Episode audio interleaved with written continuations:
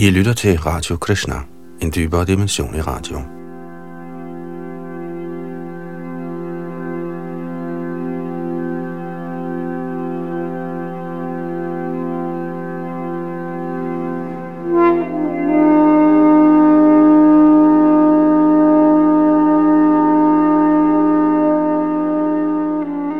Den her udsendelse er anden del af vores gennemgang af hengivenhedens nektar, som er A.C. Bhaktivedanta Swami Prabhupads sammendrag af Rupa Goswamis Bhaktida Samrita Sindhu, og som er en komplet gennemgang af hele den hengivne tjenestes videnskab. I forrige, altså den første udsendelse, hørte vi til egnelsen, foråret og indledningen, og vi kommer også i gang med første kapitel, som hedder Kendetegn på ren hengiven tjeneste. Og her giver Rupa Goswami seks kendetegn på ren hengiven tjeneste, som han også så forklarer i detaljer. Og her var vi i gang med forklaringen på den første, det første symptom, det første kendetegn, nemlig at ren hengiven tjeneste giver umiddelbar frihed fra al slags materiel elendighed. Og vi fortsætter i den forklaring. Bag mikrofonen sidder Yadunandan Das, der også styrer teknik, og som også står for den danske oversættelse.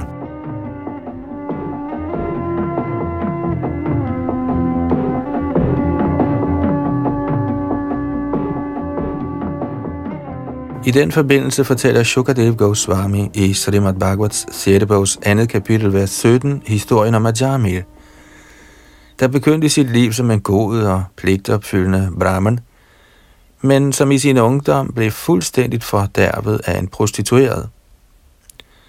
Ved slutningen af sit usle liv blev han, blot fordi han påkaldte navnet Narayana, eller Krishna, frelst trods alt en meget synd.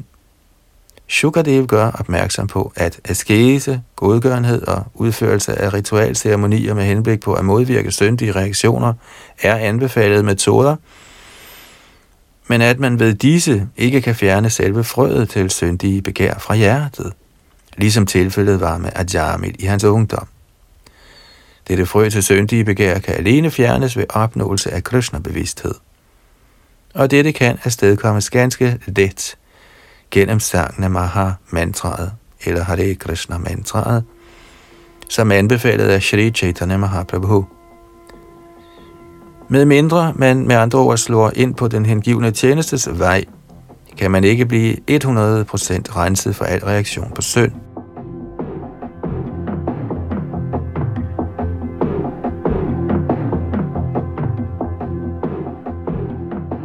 Ved at udføre vediske ritualer, ved at give penge i godgørenhed og ved at underlægge sig askese, kan man midlertidigt gøre sig fri af reaktioner på syndige handlinger, men næste øjeblik må man nødvendigvis igen forfalde til syndig adfærd. For eksempel må den, som rammes af en kønssygdom på grund af overdreven seksuel aktivitet, underlægge sig en eller anden smertelig medicinsk behandling, og så er han forløbig kureret men fordi han ikke har kunne fjerne sexbegæret fra sit hjerte, må han igen henfalde til samme ting og falde offer for samme sygdom. Således kan lægebehandling nok yde midlertidig lettelse fra lidelsen ved sådanne kønssygdomme, men med mindre man er blevet uddannet til at forstå, at sex er udskyeligt, er det umuligt at reddes fra sådan gentagende elendighed. Ligeledes kan ritualer, godgørenhed og askese, der anbefales i Veda, nok forløbig forhindre, at man handler på syndige måder. Men så længe hjertet ikke er klart, vil man igen og igen tvinges til at handle syndigt.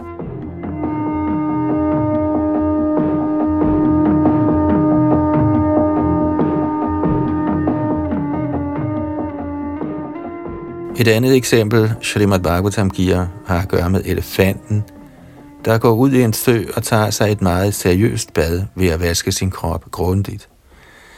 Men så snart den kommer op på bredden, samler den noget støv op fra jorden og kaster det ud over sin krop. Ligeledes kan den, som ikke er trænet i Krishna-bevidsthed, ikke fuldstændigt befries for ønsket om syndig aktivitet. Hverken yogaens metode, filosofiske grublerier eller frugtbærende arbejde kan redde en fra frøene af syndige begær. Kun gennem engagement i hengiven tjeneste kan dette afstedkommes. Der er endnu et bevis i Bhagavats 4. bog, 22. kapitel, vers 39, hvor Sanat Kumar siger, og jeg citerer, Kære konge, det falske ego hos et menneske er så stærkt, at det fastholder det i den materielle tilværelse, som var det bundet med kraftige reb. Kun de hengivne kan meget let overskære knuden på dette kraftige reb, fordi de lader sig engagere i Krishna-bevidsthed. Andre, der ikke befinder sig i Krishna-bevidsthed, men som forsøger at blive til mægtige mystikere eller store ritualforrettere, kan ikke gøre fremskridt ligesom de hengivne.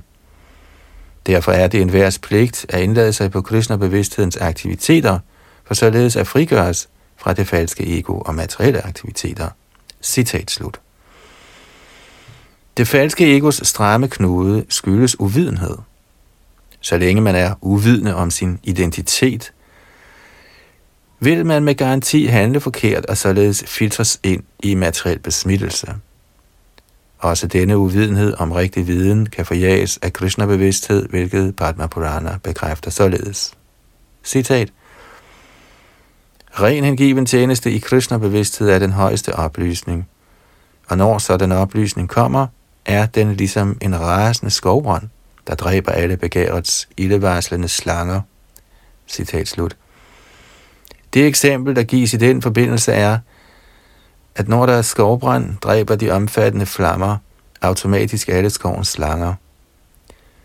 Skovbunden huser rigtig mange slanger, og når der opstår skovbrand, brænder den de tørre blade, og slangerne bliver straks angrebet. De firebenede dyr kan flygte, eller i det mindste forsøge, men slangerne bliver øjeblikkeligt dræbt. Ligeledes er Krishna-bevidsthedens ild af en sådan styrke, af uvidenhedens slanger dræbes øjeblikkeligt.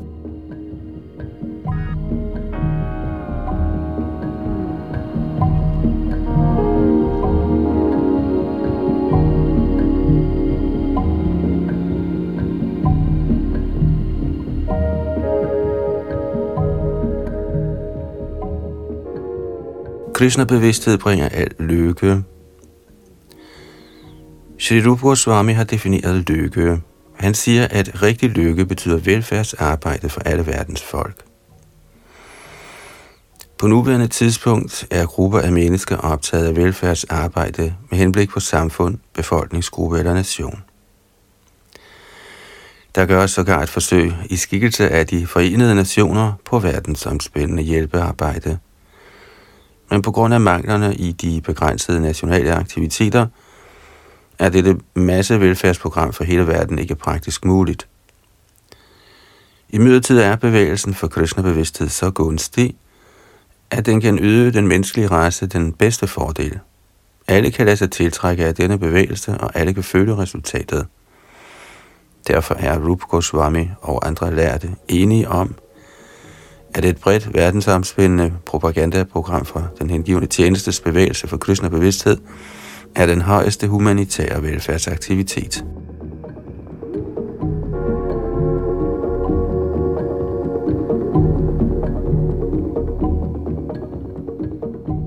Hvordan Krishna-bevægelsen kan vække hele verdens opmærksomhed, og hvordan hvert eneste menneske kan føle glæde ved denne Krishna-bevidsthed, bliver i Padma Purana udtalt som følger om.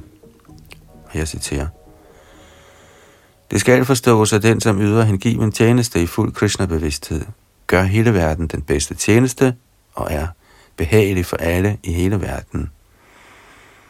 For uden menneskesamfundet er han behagelig for træerne og dyrene, fordi også de drages af en sådan bevægelse.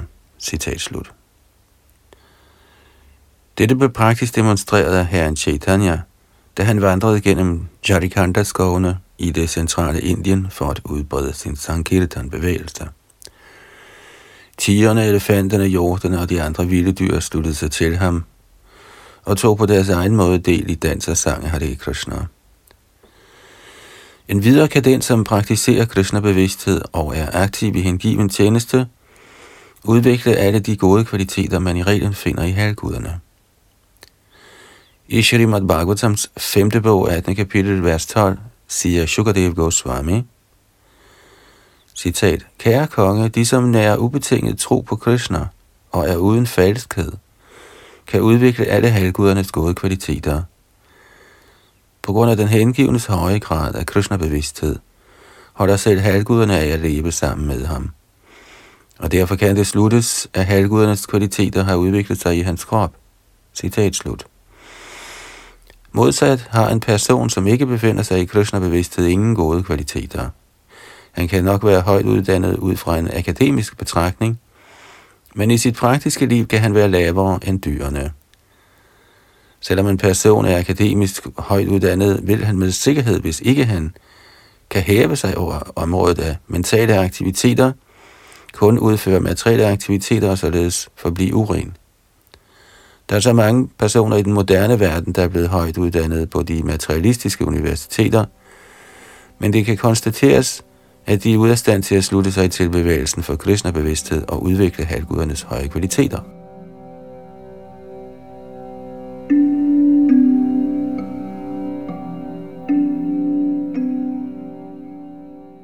For eksempel kan en Krishna-bevidst ung mand, selvom han ikke er særlig veluddannet efter akademisk standard, straks opgive alt ulovlig sex, hasardspil, kødspisning og beruselse, hvorimod de, som ikke befinder sig i Krishna-bevidsthed, skønt nok veluddannede, tit er drikfældige kødspisere, skørtejæger og spillefugle. Disse er praktiske beviser på, hvordan den Krishna-bevidste bliver højt udviklet i gode kvaliteter – hvorimod den, som ikke befinder sig i Krishna-bevidsthed, er ude af stand til dette. Vi oplever, at selv en ung mand i kristnebevidsthed ikke henfalder til biografer, natklubber, nøgendans, restauranter, vinhandler osv. Han bliver helt frigjort. Han sørger for, at hans værdifulde tid ikke bliver misbrugt på røg, drikkeri, teaterforestillinger og dans. Den, som ikke befinder sig i Krishna-bevidsthed, kan i reglen ikke sidde stille i selv blot en halv time – Yogasystemet lærer, at hvis man blot bliver tavs, vil man indse, at man er Gud. Dette system kan nok være i orden for materialistiske personer, men hvor længe kan de forholde sig i tavse?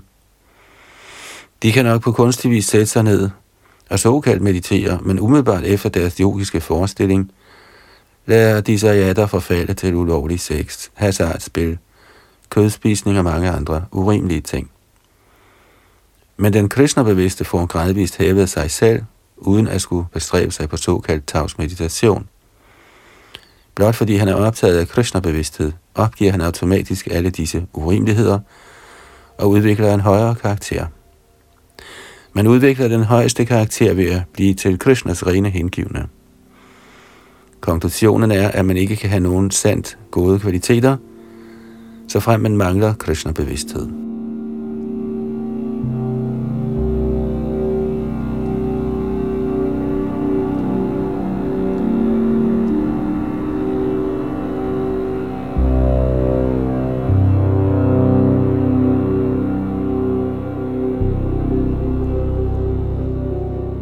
Lykke i Krishna-bevidsthed.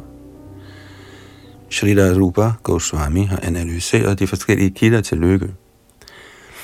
Han har inddelt lykken i tre kategorier, hvilket er 1. Den lykke, man får af materiel nydelse. 2. Den lykke, man får af at identificere sig selv med den højeste Brahman.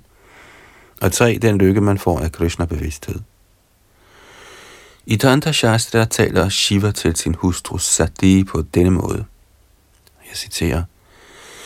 Min kære hustru, den som har overgivet sig selv til Govindas lotusfødder, og som således har udviklet ren Krishna-bevidsthed, kan meget let tildeles alle de færdigheder, upersonlighedsfortalerne begærer, og udover dette kan han nyde den lykke, de rene hengivne opnår. Citat slut. Den lykke, man får af ren hengiven tjeneste, er den højeste, fordi den er evig. Den lykke, man høster af materiel færdighed eller ved at forstå sig selv som værende Brahman, er lavere, fordi den ikke var ved. Intet kan forhindre, at man falder ned fra en materiel lykke, og der er sågar en værd chance for, at man falder ned fra den åndelige lykke, man høster af at identificere sig selv med den upersonlige Brahman. Det er blevet observeret, at store majaværdige eller upersonlighedsstyrkende sanyasier – højt uddannede og næsten realiserede sjæle, under tiden slår sig på politiske aktiviteter eller socialt velfærdsarbejde.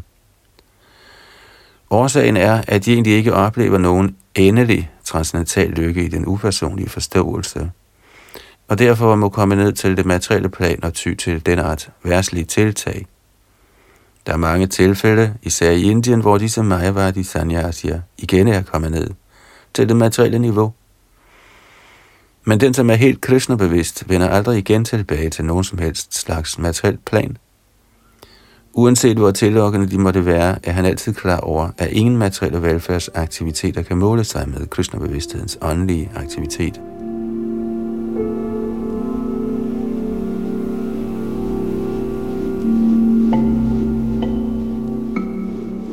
De mystiske færdigheder, der opnås af faktuelt succesrige yogier, er af otte slags. Anima Siddhi henviser til den kraft, hvormed man kan gøre sig selv så lille, at man kan trænge ind i en sten. De moderne videnskabelige forbedringer sætter os også i stand til at trænge ind i sten, da disse muliggør, at vi kan udgrave metroer, trænge igennem bjergene osv.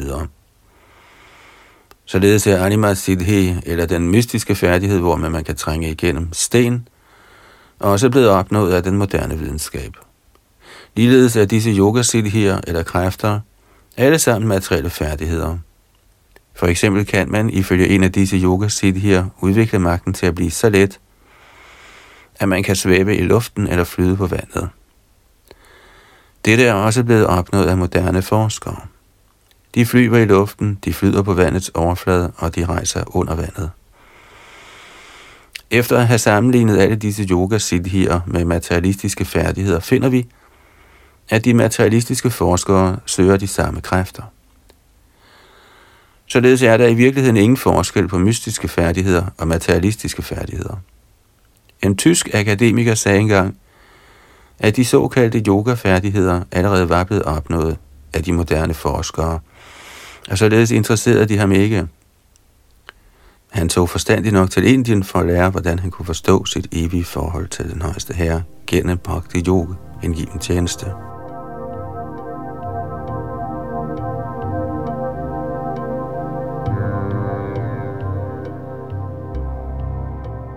Selvfølgelig er der i kategorien af mystiske færdigheder bestemte evner, som de materielle forskere endnu har til gode at udvikle. For eksempel kan en mystisk yogi trænge ind i solen ved blot at benytte sig af solens stråler. Denne færdighed kaldes for lakhimar. Ligeledes kan en yogi røre ved månen med sin finger.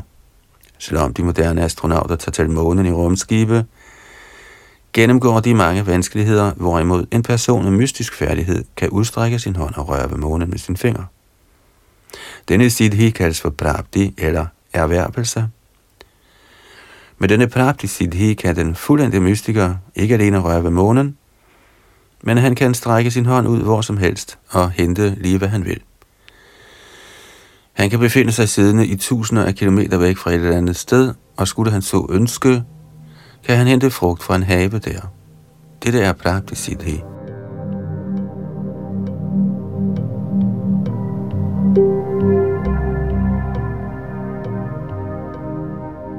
De moderne forskere har opfundet kernevåben, med hvilket de kan ødelægge en mindre del af denne planet. Men gennem den yoga city, der kaldes for Ishidara, kan man skabe og ødelægge en hel planet efter for godt befindende. En anden færdighed kaldes for Vashidara, og gennem denne kraft kan man bringe enhver under sit herredømme. Dette er en art hypnose, der næsten ikke er til at modstå. Det ses under tiden, at en yogi, der har opnået en vis færdighed inden for denne mystiske Vashita, kraft, går ud i offentligheden og fortæller folk en masse vrøvl, styrer deres sind, tager deres penge og går sin vej.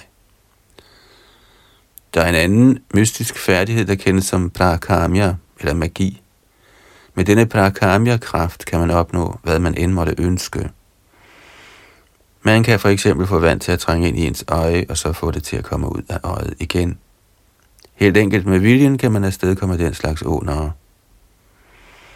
Den højeste færdighed inden for mystisk kraft kaldes for karma avasarita. Dette er også magi, men hvor parakamya-kraften kan frembringe forunderlige effekter inden for naturens rammer, sætter karma avasarita-kraften ind i stand til at trodse naturen, som med andre ord gør det umulige. Selvfølgelig kan man opleve store mængder midlertidig glæde ved at opnå sådanne materialistiske yogafærdigheder.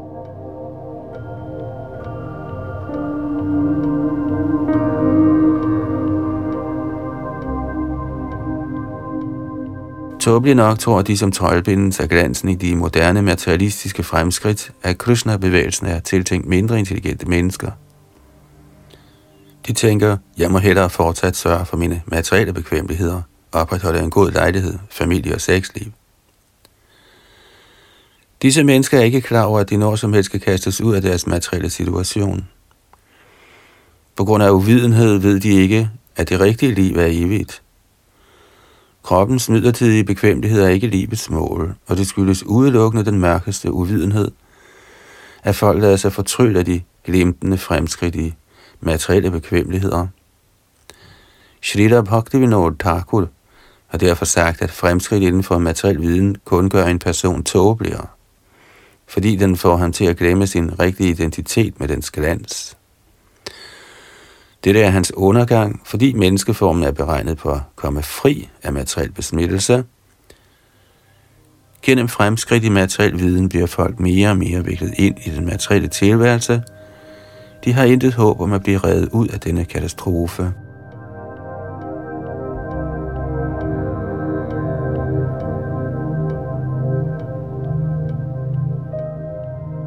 I Hari Bhakti Sudhodaya står der, at Prahlad Maharaj, en af herrens store hengivne, bad til Nrsimhadev, Rasinghadev, løvemenneskeinkarnationen, som følger. Jeg citerer, Kære herre, jeg beder gentagende gange til dine lotusfødder om, at jeg helt enkelt bliver stærkere i hengiven tjeneste. Jeg beder ganske enkelt til, at min Krishna-bevidsthed og min hengivne tjeneste bliver stærkere og stabilere, fordi den lykke, man får af Krishna-bevidsthed og hengiven tjeneste, er så kraftfuld, at man sammen med den kan få alle de andre perfektioner i form af religiøsitet, økonomisk udvikling, sansenydelse og selv opnåelsen af befrielse fra materiel eksistens. Citat slut. I virkeligheden higer den rene hengivne ikke efter nogen af disse færdigheder – Eftersom den lykke, man får af hengiven tjeneste i Krishna-bevidsthed, er så transcendental og ubegrænset, at ingen anden lykke kan måle sig med den. Det siger sig selv, at en dråbe af Krishna-bevidsthed står uden sammenligning med selv et ocean af lykke, man måtte høste af nogen som helst anden aktivitet. Således kan den, som har udviklet selv en mindre mængde hengiven tjeneste, let rydde alt andet slags lykke af vejen, der opnås ved religiøsitet, økonomisk udvikling, sansenydelse og befrielse.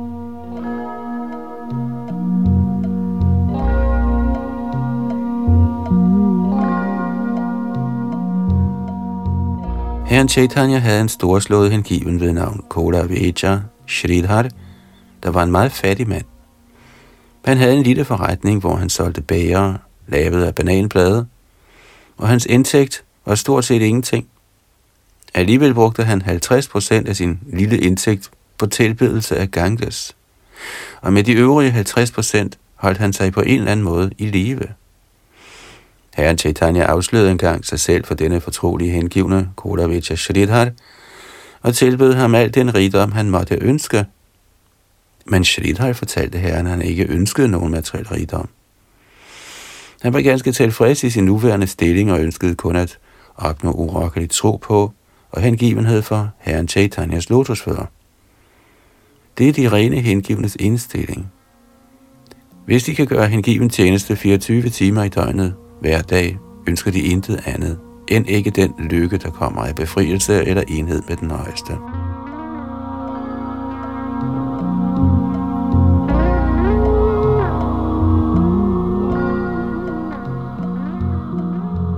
I Narad Pancharatra står der også, at den, som har udviklet selv en mindre mængde hengiven tjeneste, ikke interesserer sig i det mindste for nogen slags lykke, der kommer af religiøsitet, økonomisk udvikling, sansenydelse eller de fem slags befrielse.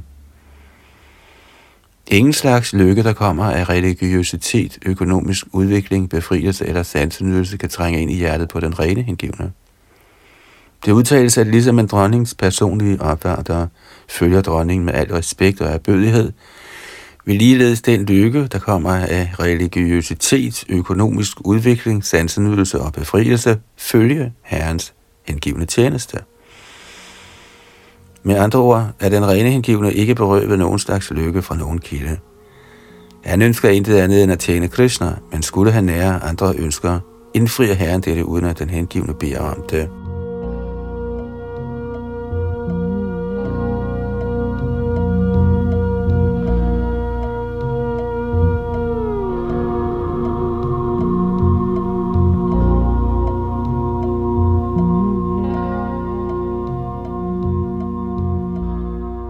Den rene hengivne tjenestes sjælenhed.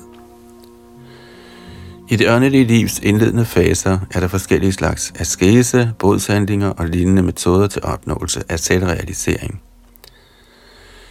Men selv hvis en, der praktiserer disse metoder, er blottet for materielle ønsker, kan han alligevel ikke opnå hengiven tjeneste. Og på egen hånd at hige efter hengiven tjeneste er heller ikke særlig håbefuldt, da Krishna ikke går med til at skænke hengiven tjeneste til blot hvem som helst. Krishna kan let skænke en person materiel lykke eller sågar befrielse. Men han indvilliger ikke så let i at lade en person optage i hans hengivne tjeneste.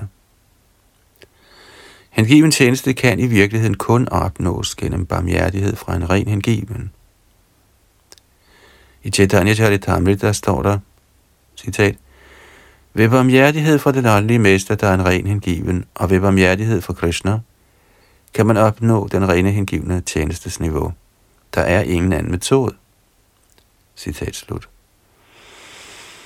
Den hengivne tjenestes sjælenhed bliver også bekræftet i Tanta Shastra, hvor Shiva fortæller Sati, og jeg citerer, Min kære Sati, hvis man er en meget dygtig filosof og kan analysere de forskellige metoder til opnåelse af viden, kan man løses fra den materielle indvikling. Ved at udføre vedernes forskellige ritualer kan man hæves til niveauet af fremt arbejde og derved nyde livets materielle komfort til fulde. Men ingen af disse bestræbelser kan sikre en person herrens angivende tjeneste. Heller ikke hvis vedkommende dyrker disse metoder gennem tusindvis af fødsler. Citat slut.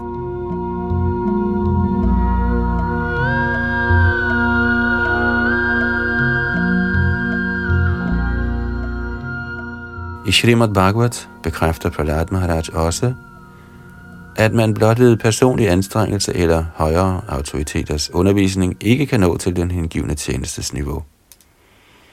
Man må lade sig velsigne af støbet fra lotusfødderne på en ren hengiven, der er helt fri for besmittelsen af materielle ønsker. I Shrimad Bhagavats 5. bogs 6. kapitel, vers 18, siger Narad også til Yudhishthir. Citat.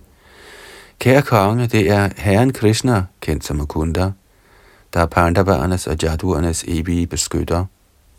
Han er også i enhver henseende din åndelige mester og underviser. Han er den eneste erhverdige Gud for dig. Han er meget venlig og kærlig, og han vejleder alle dine aktiviteter, både individuelle og familiemæssige. Og hvad mere er, han efterkommer samtidig dine befalinger, som var han din budbringer – min kære konge, tænk hvor heldig du er. Andre vil ikke engang kunne drømme om de velsignelser, den højeste herre har skænket dig. Citat slut.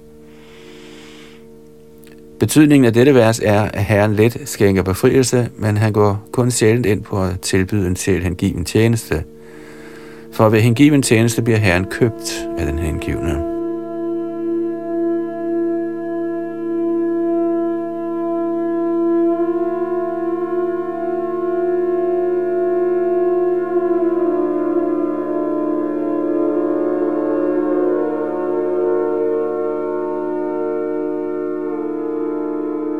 Lykken er at opnå enhed med den højeste.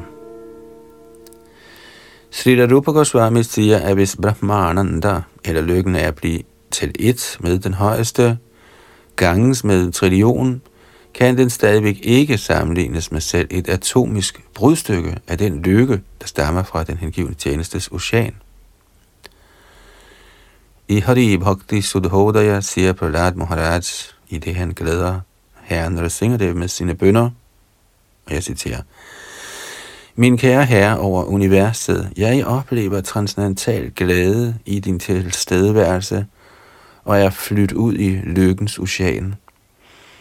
Nu opfatter jeg lykken fra Brahmananda som blot ligesom den mængde vand, der kan rummes i klovaftrykket fra en kalv i sammenligning med lyksalighedens ocean. Citat slut.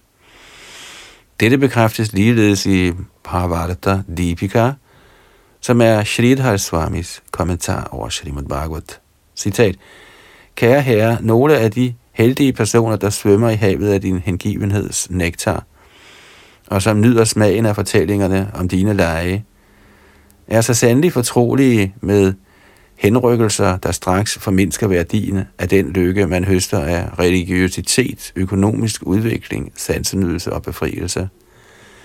En sådan transcendental hengiven betragter enhver anden slags lykke en hengiven tjeneste, som intet bedre end et græsstrå på vejen. Citat slut.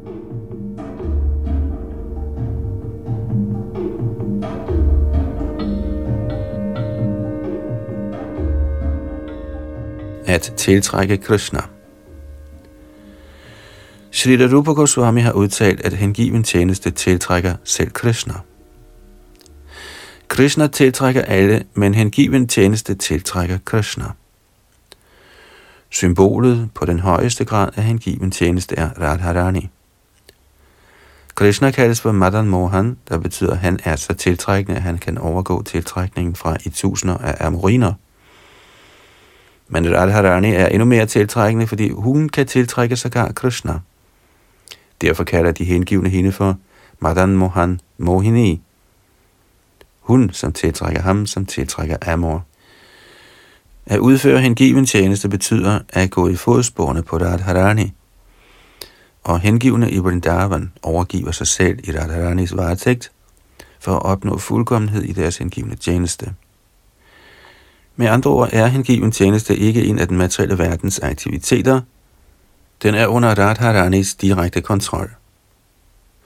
I Bhagavad Gita bliver det bekræftet, at Mahatmaerne, eller de store sjæle, står under beskyttelse af Devi Prakriti, den indre energi, Radharani. Så fordi den er under direkte kontrol af Krishnas indre energi, tiltrækker hengiven tjeneste sågar Krishna selv.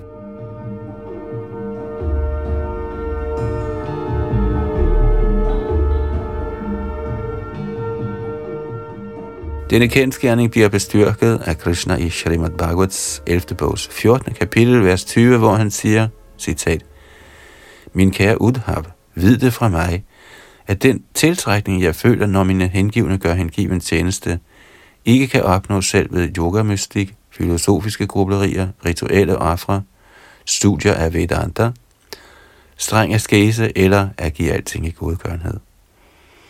Disse er alle sammen utvivlsomt meget prisværdige aktiviteter, men de lokker mig ikke i samme grad, som den transnatale kærlige tjeneste, mine hengivne yder. Citat slut. Hvordan Krishna lokkes af sine hengivnes tjeneste, bliver beskrevet af Narad i Srimad Bhagavatams 7. bogs 10. kapitel, versene 48 og 49.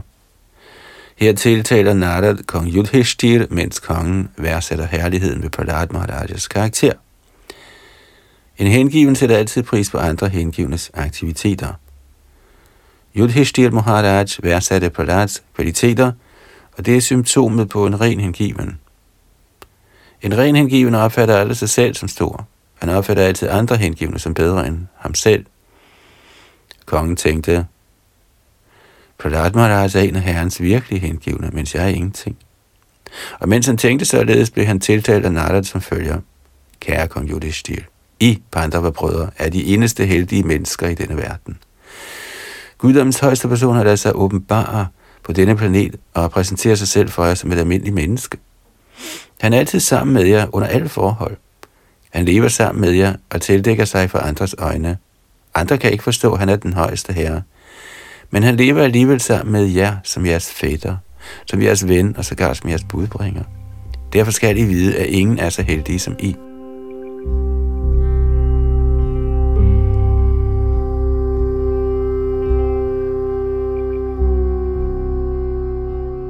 Da Krishna i Bhagavad Gita viste sig i sin kosmiske form, bad Arjuna, citat, Min kære Krishna, jeg opfattede dig som min fætter, og således har jeg på utallige måder vist dig manglende respekt og kaldt dig for Krishna eller ven.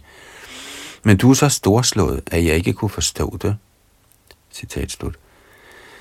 Dette var således pandavarenes stilling. Selvom Krishna er guddommens højeste person, den største af de største, forblev han sammen med disse kongelige brødre. Fordi han blev tiltrukket af deres hengivenhed, af deres venskab og deres kærlighed. Dette er bevis på, hvor mægtig den hengivne tjenestesproces er. Den kan tiltrække sågar guddommens højeste person. Gud er stor, men hengiven tjeneste er større end Gud, fordi den tiltrækker ham. Folk, som ikke er i hengiven tjeneste, kan aldrig forstå, hvilken enorm værdi, der ligger i at gøre hengiven tjeneste for Herren.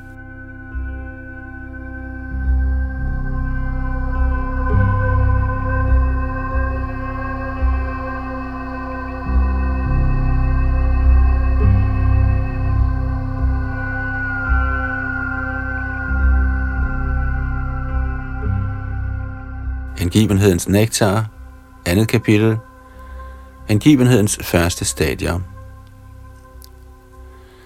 De tre kategorier af hengiven tjeneste, Shrita Rup Goswami beskriver i Bhakti Samrita Sindhu, er hengiven tjeneste i øvelse, hengiven tjeneste i henrykkelse og hengiven tjeneste i ren kærlighed til Gud. Der er mange underafdelinger til hver af disse kategorier. Generelt er forståelsen den, at der i kategorien af hengiven tjeneste i øvelse er to forskellige kvaliteter.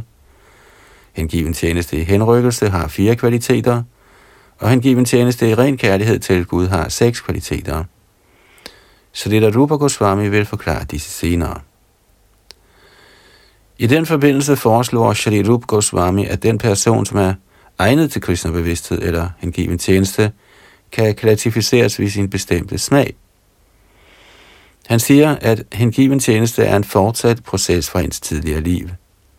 Man kan ikke gå i gang med hengiven tjeneste, medmindre man har haft en eller anden tidligere forbindelse med den. Sæt for eksempel, at jeg i dette liv praktiserer hengiven tjeneste i en eller anden udstrækning. Selvom den ikke er blevet udført 100% perfekt, går det, jeg dog har gjort, aldrig tabt. I mit næste liv vil jeg igen tage fat, hvor jeg slap i dette liv – Således er der en vedvarende kontinuitet. Men selvom der ikke er nogen kontinuitet, kan man, selvom man blot ved et tilfælde bliver interesseret i undervisning fra en ren hengiven, accepteres at gøre fremskridt i hengiven tjeneste. Under alle omstændigheder er hengiven tjeneste lettere for dem, som har en naturlig smag for at forstå bøger som Bhagavad Gita og Srimad Bhagavatam, end for dem, som blot er vant til mental spekulationer, argumenterende metoder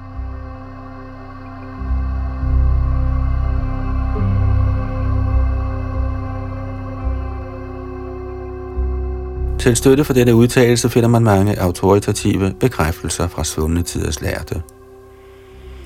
Ifølge deres almindelige mening kan for eksempel en person styre sig bestemte overbevisninger, han har fra sine egne argumenter og slutninger. En anden person, som måske er en bedre logiker, kan så ophæve disse slutninger og stadfæste en anden tese. Således er argumentationens vej aldrig sikker eller afgørende. Derfor anbefaler Shrimad Bhagavat, at man går i autoriteternes fodspor. Dette er en generel beskrivelse af hengiven tjeneste, givet af Rup Goswami i hans Bhakti Rasamrita Sindhu. Tidligere blev det udtalt, at hengiven tjeneste kan inddeles i tre kategorier, nemlig hengiven tjeneste i øvelse, hengiven tjeneste i henrykkelse og hengiven tjeneste i ren kærlighed til Gud. Nu agter Shri Rup Goswami at beskrive hengiven tjeneste i øvelse.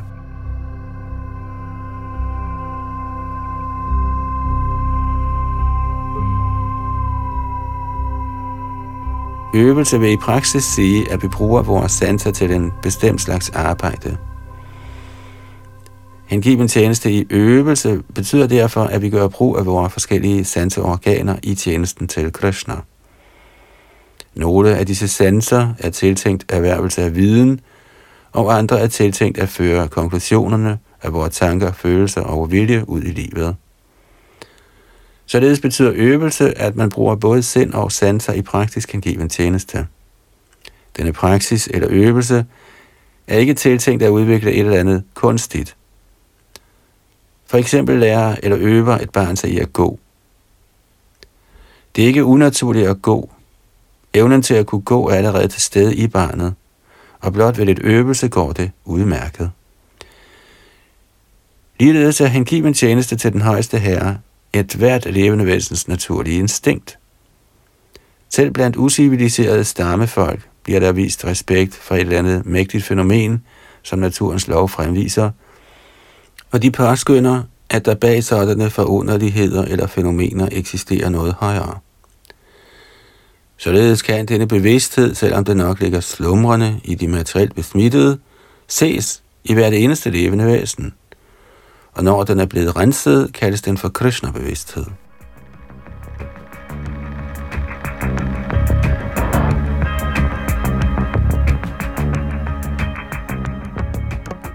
Der er bestemte foreskrevne metoder til, hvordan vi gør brug af vores sanser og vores sind på en sådan måde, at vores slumrende bevidsthed til at elske Krishna påkaldes, ligesom i tilfælde med barnet, der med en smule øvelse lærer at gå. Den, som ikke har den grundlæggende evne til at gå, kan ikke lære sig at gå gennem øvelse. Ligeledes skal heller ikke Krishna-bevidsthed vækkes alene gennem øvelse. Egentlig er der ingen sådan øvelse. Når vi ønsker at udvikle vores iboende evne til hengiven tjeneste, er der bestemte metoder, som, hvis vi accepterer og udfører dem, vil kunne fremmane denne slumrende evne. Denne øvelse kaldes for sadhan bhakti. Et hvert levende væsen, der er under den materielle energis fortryllelse, befinder sig i en abnorm tilstand af vanvid. I Shrimad Bhagavatam står der, citat, I det hele taget er den betingede sjæl sindssyg, fordi han hele tiden gør ting, der fører til trældom og lidelse. Citat slut. I sin oprindelige tilstand er den åndelige sjæl glad, lyksalig, evig og fuld af viden. Kun ved sin implikation i materiel aktivitet er han blevet elendig, midlertidig og fuld af uvidenhed. Dette skyldes vikarma. Vikarma betyder handlinger, der ikke burde gøres. Derfor må vi praktisere sadhan bhakti, der betyder at tilbyde mongolaratri, tilbedelse af gudskikkelsen om morgenen, at afstå fra bestemte materielle aktiviteter, at vise den åndelige mester er bødighed og at overholde mange regler og forskrifter, der en efter en vil blive behandlet her. Disse øvelser vil hjælpe en med at blive kureret for vanvid. Ligesom en persons mentale sygdom kureres ved en læges anvisninger, vil Sadhan Bhakti kurere den betingede sjæl for hans vanvid under Mayas den materielle illusions fortryllelse.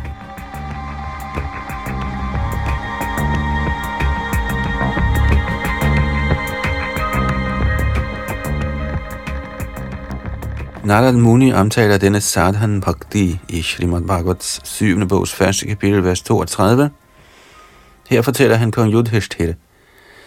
Kære konge, man må med alle midler festne sit sind på Krishna. Dette kaldes for Krishna-bevidsthed. Det er Acharyans eller den åndelige mesters pligt at finde midler og metoder til, hvordan hans disciple kan få samlet sin opmærksomhed om Krishna. Dette er begyndelsen på Sadhan Bhakti. Shri Chaitanya Mahaprabhu har givet os et autoriseret program til dette formål, der centrerer sig omkring lovsangen af Hare Krishna mantra.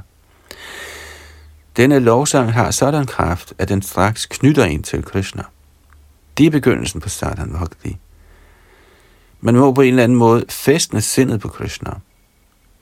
Den betydelige helgen Ambarish Maharaj festnede sit sind, selvom han var konge med betydelige ansvar, på Krishna, og ligeledes kan den, som forsøger at forsamle sit sind på den måde, gøre meget hurtige fremskridt og med succes få genoplevet sin oprindelige Krishna-bevidsthed.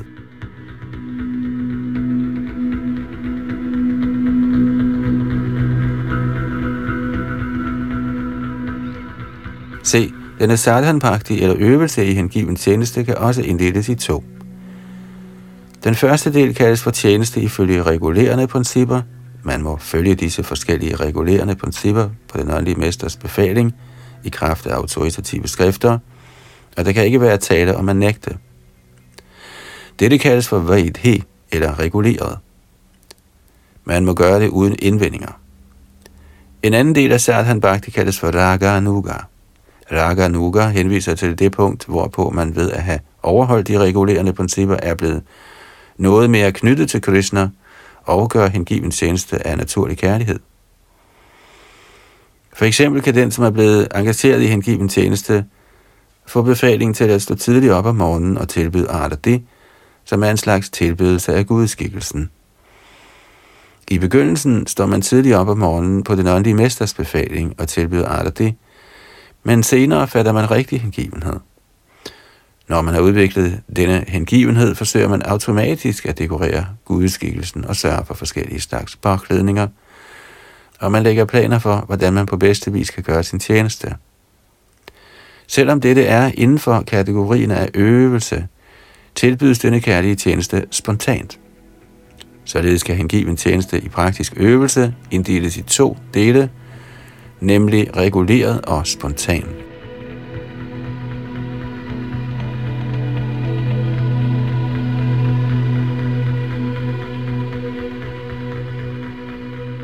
Rupa Goswami definerer den første del af hengiven øvelse, eller Vaidhi Bhakti, som følger. Når der ikke er nogen hengivenhed eller spontan kærlig tjeneste til Herren, og man gør tjeneste for Herren alene af lydighed mod den åndelige mesters befaling eller ifølge skrifterne, kaldes sådan obligatorisk tjeneste for Vaidhi Bhakti. Disse principper af Vaidhi Bhakti bliver også beskrevet i Bhagavats anden bogs første kapitel, vers 5, hvor Shukadev Goswami underviser den døende Maharaj Pariksit i, hvad han bør gøre. Maharaj Pariksit mødte Shukadev Goswami blot en uge før sin død, og kongen var i vildrede omkring, hvad han skulle gøre, før han gik bort. Der ankom også mange andre vismænd på stedet, men ingen kunne give ham den rigtige vejledning. I midlertid gav Shukadev Goswami sin vejledning som følger, og jeg citerer, Kære konge, så frem du ønsker at blive fri for frygt, når du i næste uge finder døden, for alle er i virkeligheden bange på dødstidspunktet, må du straks gå i gang med metoden af at høre, lovprise og i hukomme Gud. Citat slut. Kan man lovprise og høre Hare Krishna og hele tiden huske Herren Krishna, bliver man med sikkerhed fri for frygt for døden, der kan komme når som helst.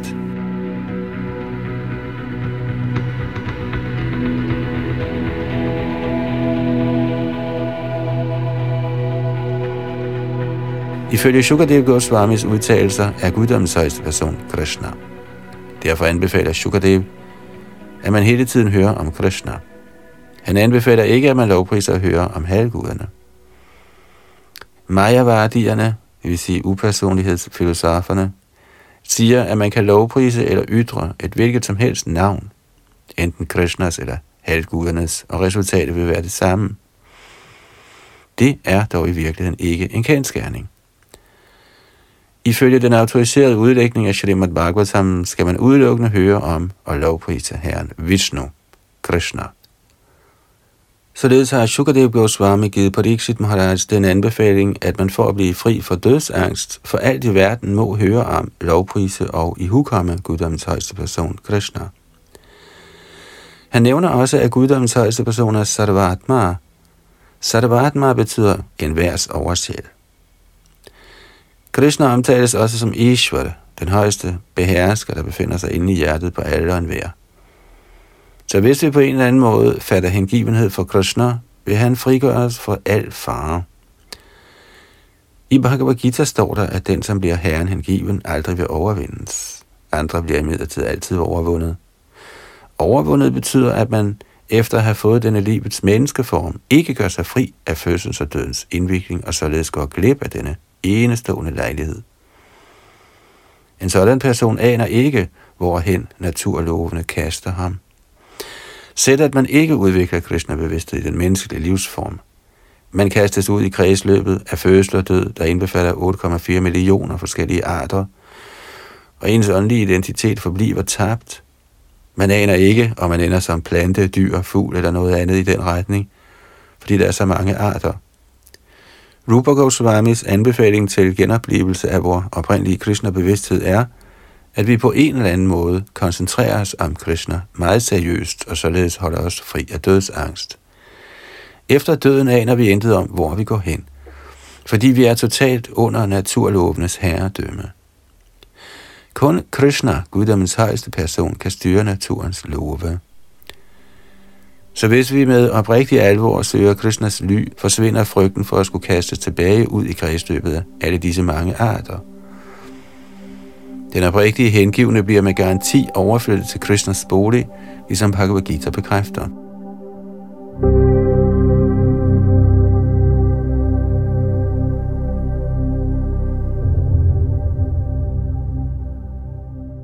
Også i Padma Purana anbefales samme fremgangsmåde. Her står, at man altid skal huske Vishnu. Dette kaldes for dhyana, eller meditation, den konstante tanke på Krishna. Det siges, at man må meditere med opmærksomheden samlet om Vishnu. Padma Purana anbefaler, at man gennem meditation holder sindet vedvarende fast på Vishnus form, uden på noget tidspunkt at glemme ham. Og denne bevidsthed kaldes for samadhi eller trance. Vi må hele tiden forsøge at forme vores livs aktiviteter på en sådan måde, at vi hele tiden kan huske Vishnu eller Krishna. Det er Krishna-bevidsthed. Om man samler sindet om Vishnu med fire hænder eller Krishna med to hænder, gør det ud for det samme. Padma Purana anbefaler, tænk på en eller anden måde altid på Vishnu, uden under nogen omstændighed at glemme ham. I virkeligheden er dette den allermest grundlæggende af alle regulerende principper. Fordi hvis der foreligger en befaling for en overordnet om at gøre et eller andet, rummer dette samtidig et forbud. Er befalingen den, at man altid skal huske Krishna, er forbuddet, at man aldrig må glemme ham. Inden for denne enkle befaling og dette simple forbud finder man til fulde alle regulerende principper.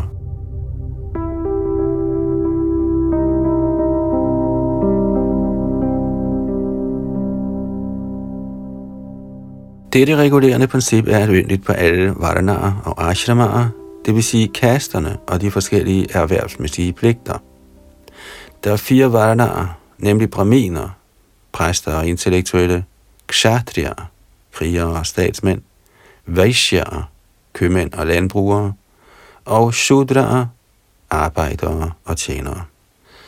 Der er også fire standard ashramaer, nemlig brahmacharya, det vil sige studerende, grihastha, familieforsørger, varenprastha, tilbagetrukket og for sagene. De regulerende principper gælder ikke kun for brahmacharier, det vil sige studerende i celibat, men for alle.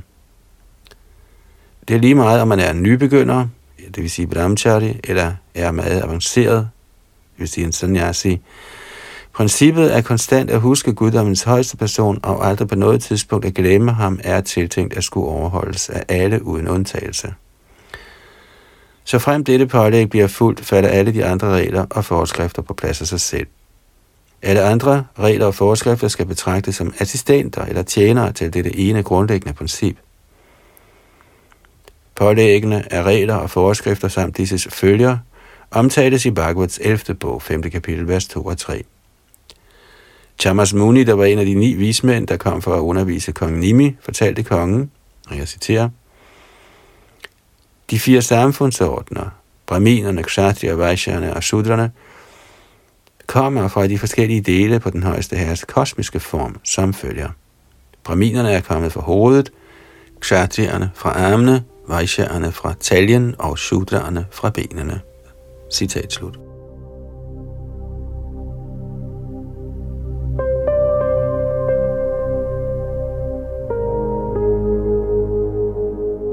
Disse forskellige samfundsordner og grader af åndelige fremskridt skal afgøres på baggrund af kvalifikation. Det bekræftes i Bhagavad Gita, at de fire samfundsordner og de fire åndelige ordner er blevet skabt af Herren selv i overensstemmelse med individuelle kvaliteter.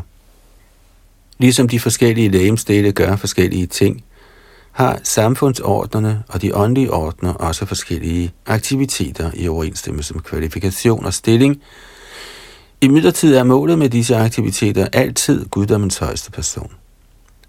Som bekræftet i Bhagavad Gita, han er den højeste nyder. Så uanset om man er brahmin eller shudra, må man glæde den højeste herre med sit arbejde. Dette bliver også bekræftet i Srimad Bhagavatam af det vers, der lyder, En hver må gøre sin bestemte pligt, men fuldendelsen af dette arbejde må bedømmes på, i hvor høj grad herren er tilfreds med det. Påbuddet her er, at man må handle ifølge sin stilling, og ved sådan arbejde må man enten tilfredsstille den højeste person, eller falde ned fra sin stilling. For eksempel har en brahmana, som er født fra herrens hoved, pligt til at forkynde de transcendentale vediske lyde, eller shabda brahma. Fordi brahmanaren er hovedet, må han forkynde den transcendentale lyd, og han må også spise på den højeste herres vegne. Når en brahman spiser, skal det ifølge de vediske udtalelser forstås, at guddommens højeste person spiser gennem ham. Dette må imidlertid ikke forstås derhen, at brahminen blot skal spise på vegne af Herren og ikke forkynde Bhagavad Gita's budskab for verden. I virkeligheden er den, som forkynder Gitaens budskab, Krishna meget dyrbar, ligesom Gitaen selv bekræfter. En sådan prædikant er i virkeligheden en brahman, og ved at bespise ham, bespiser man den højeste herre direkte.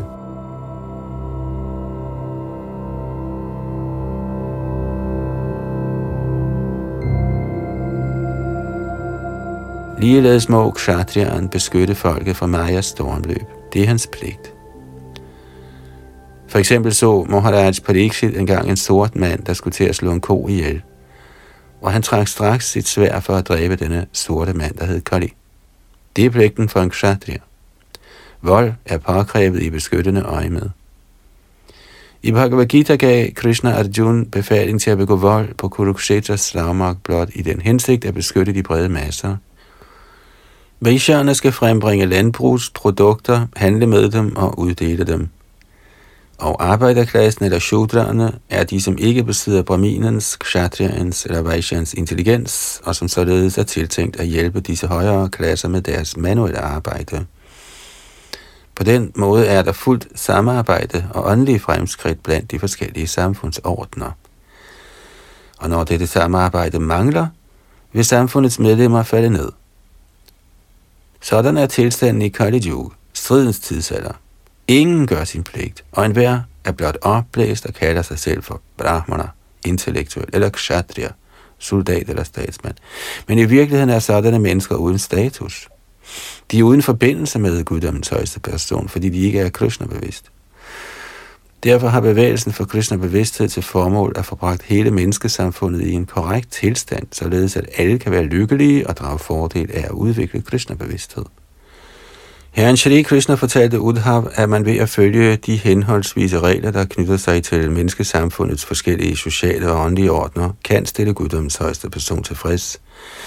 Og som følge af denne tilfredsstillelse får samfundet som helhed alle livets behov rigeligt dækket, helt uden vanskelighed. Dette skyldes, at det trods alt er guddommens højeste person, som opretholder alle levende væsener. Hvis samfundet som helhed passer dets henholdsvise pligter og forbliver i Krishna-bevidsthed, kan der ikke herske nogen tvivl om, at alle dets medlemmer vil leve i fred og lykke. Og når alle livets behov bliver dækket uden mangel, bliver hele verden forvandlet til Vaikuntha, et åndeligt sted. Selv uden at blive overflyttet til Guds rige, vil menneskesamfundet ved at følge Bhagavats undervisning og ved at passe sine pligter i Krishna-bevidsthed blive lykkeligt i enhver henseende. Shri Krishna selv fortæller Udhav noget lignende i Bhagavats 11. bog, kapitel 27, vers 49. Her siger Herren, og jeg citerer, Kære Udhav, alle personer er optaget af aktiviteter, enten dem, der henvises til i de åbenbarede skrifter, eller almindelige værtslige aktiviteter – hvis de med følgerne er enten den ene eller den anden af disse aktiviteter tilbyder mig i Krishna-bevidsthed, bliver de automatisk lykkelige i denne verden, såvel som i den næste. Herom hersker ingen tvivl.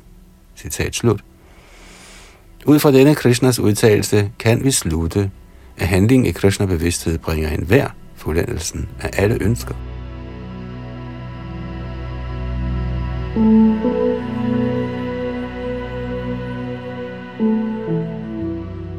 Således er bevægelsen for Krishna-bevidsthed så gavnlig, at der ikke engang er behov for, at man betegner sig som Brahmin, Kshatriya, Vesha, Shudra, Brahmachari, Grihasta, Vanprasta eller Sannyasi. Lad alle forblive i den stilling, de nu bestrider. Lad dem blot tilbede Krishna med resultatet af deres aktiviteter i Krishna-bevidsthed. Dette vil justere hele situationen, og alle vil være lykkelige og fredelige i denne verden. I Narad Pancharatra bliver den hengivne tjenestes regulerende principper beskrevet således. Citat.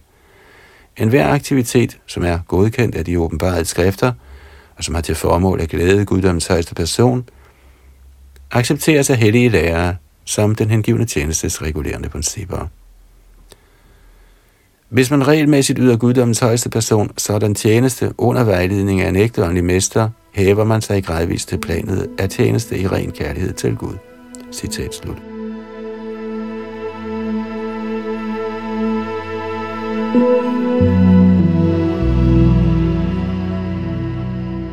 Og det var så slut på andet kapitel af hengivenhedens nektar, som altså er Srila Prabhupads sammendrag af Rup Goswamis Bhaktita Samrita Sindhu. Næste gang, kapitel 3, kandidatens egnethed til at acceptere hengiven tjeneste. Bag mikrofon og teknik sad Yadunandandas.